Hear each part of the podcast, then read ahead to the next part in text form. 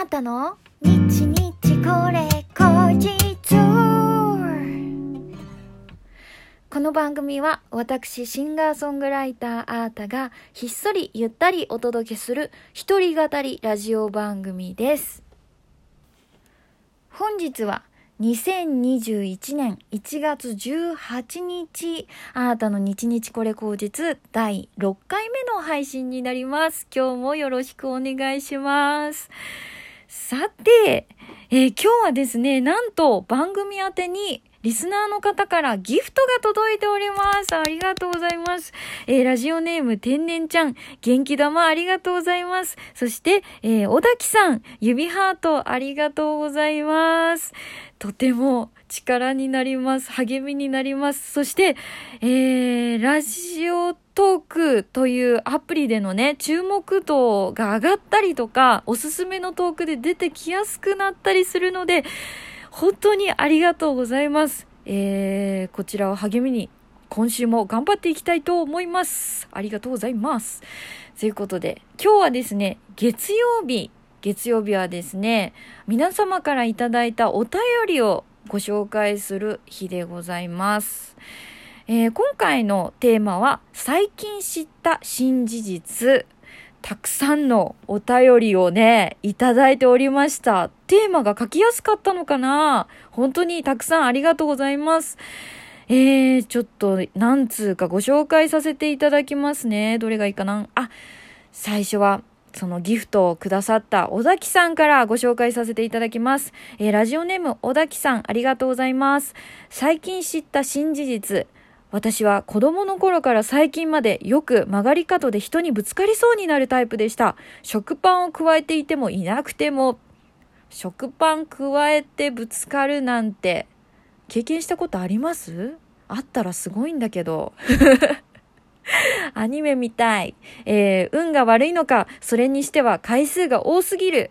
ひょっとして何かの呪い？いやいや、そんな地味な呪いはないだろうとずっと謎でした。しかし、最近悟りました。壁から離れて大きめに曲がれば大丈夫だということを、よく気づきました。私が廊下や通路の壁ギリギリを歩きがちだったので見通しが悪くてというオチでございました。呪いなんてない。気がつけばなんてことはないのですがね。皆様ご安全にと。ありがとうございます。でも逆に少女漫画風に気になるあの人にちょっと偶然を装ってぶつかって何かの口実をみたいな人はあえて壁すれすれを歩いて曲がってぶつかってキャーどうしたんだい君っていうのができる可能性があるってことですよね。ぜひ、恋をしているあなた参考にしてみてはということで、じゃあ次行きましょう。じゃん行きますよ。ラジオネームキムシゲさん、ありがとうございます。最近知った新事実、リステリンは歯磨きの後ではなく前に使うと歯磨きの効果が高いということ。歯がツルツルになりますということで、そうなんだよね。私もね、歯磨きの後ずっと液体歯磨き使ってたんですよ。ぐちゅぐちゅペーしてなんか仕上げの歯磨きみたいな、仕上げのぐちゅぐちゅペしてたんですけど、ちょっと私はねクリアクリーンなんですけど、裏面の使用方法を見てみると、適量キャップ1杯を口に含み20秒ほどすすいだ後ブラッシングしてくださいと書いてあります。やっぱり最初にぐちゅぐちゅをしてブラッシング、リアル歯磨きしてっていうのがいいみたいですね。意外ですよね。うん、ぜひ今液体歯磨きもやってるよっていう方は参考にしてみてください。さてどんどんいきます。ラジオネーム陽介山本さん、ありがとうございます。あーたさん、ラジオしっとりした進行がすごくいいです。ありがとうございます。私が最近知った新事実、バラエティ番組でよく見るEXIT、2人ともかっこよくてノリノリなのでてっきりトークが達者なデュオのラッパー系ミュージシャンだと思っていました。年末のお笑い番組を見て芸人さんだと知りましたということでいただきました。確かにね、私はね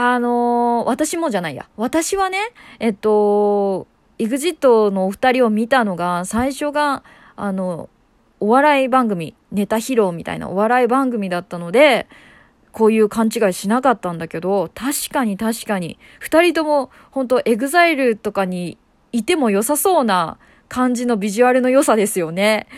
ねえ、結構さ、EXIT のお二人以外にも、例えば中山きんに君とか YouTuber、 筋肉系 YouTuber、 筋肉トレーナーだと思ってる方も多そうですよね。違うんかな、若い子とかさね、そんな感じがしちゃう。他にもなんか今は、きっかけがお笑いの方なんだけど、コメンテーターとして活躍されてる方とかね、いらっしゃるから、確かに勘違いすることとかありそうですね。まあ EXIT の方はもちろんトークも面白い芸人さんでございましたということで、はい、じゃあ次いきます。次は私ね、読んでて一番驚き、私も知らなかった新事実でした。ラジオネームおいちゃんさん、ありがとうございます。ラジオトーク楽しませてもらってます。あーたちゃんのクレヨンしんちゃん愛はすごいですね。さて、最近知った新事実ですが、今年の節分は2月3日ではなく2月2日です。1年を、春夏秋冬の4つの季節に分け、さらにそれぞれを6つに分ける二十四節気に当てはめていくと、1年で少しずつ、誤差が出てきて、そのズレによって今年2021年は2月2日が節分で2月3日が春分に当たるということらしいです。今年はですね、そうだから立春が2月3日で、その前日2月2日が節分と。これは明治30年1897年以来124年ぶりとのことです。知らなかった。で、逆のあれでね、2月4日が節分で2月5日が春分だから、1日遅れるっていうパターンもあるみたいで、それは1984年だったそうです。へー、知らないことがいっぱいだな。ついでにたくさん情報ありがとうございます。今年の恵方は南南東、その方角を向いて無言で恵方巻きを頬張りましょうということでお便りいただきました。ありがとうございます。すごい皆さん賢くなりました。今年の節分は2月2日なんですね。ぽーっと過ごしてたら節分終わってそうですね。ねえ、気をつけましょう。皆さん、今年は2月2日に南南東を向いて恵方巻き食べましょうということで、たくさんのお便りありがとうございます。ね、こんなにお便りが来るなんてハッピー。本当にありがとうございます。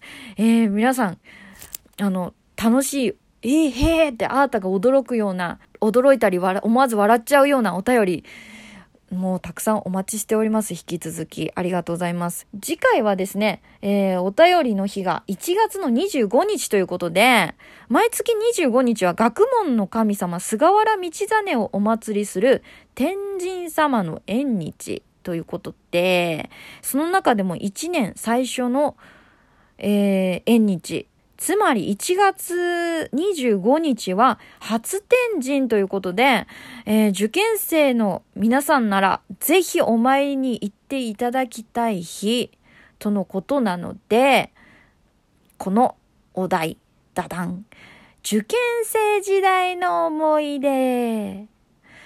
私はですね、受験生、結構ガチ受験生だったんですけど、めちゃめちゃ勉強してたんですけど、英語のね、紙の辞書を持ち歩いてたんですよ。はい。結構当時私の周りだと電子辞書が一般的だったんですけど、塾の先生がね、絶対紙の辞書を持ち歩けっていう指導の人で、その先生曰く、紙の辞書だと、例えば英語だったらね、パッと何かの単語を開いたら、その同じページの中に、例文とか用法とか、派生した、その単語から派生した、別の、例えば動詞、名詞とか、がパッと一目でわかるっていうのと、あとは、付箋で例えばその単語の例題を貼ったりとかプラスアルファでどんどんできるっていうので、すごいおすすめされてて、私も紙の辞書いつも重いんですけど、もうどんな時を持ち歩いてたんですよ。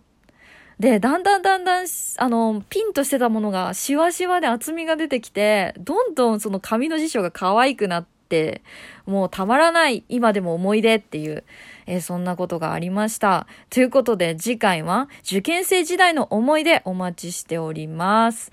あーたの日々これ口実はラジオトークというアプリで毎週月水金の21時に配信しています。皆様からのお便り、弾き語りのリクエストなどいつでもお待ちしています。ラジオトークの質問を送るというボタンからどしどしお待ちしております。では今日もお聞きいただきありがとうございました。シンガーソングライターのあーたでした。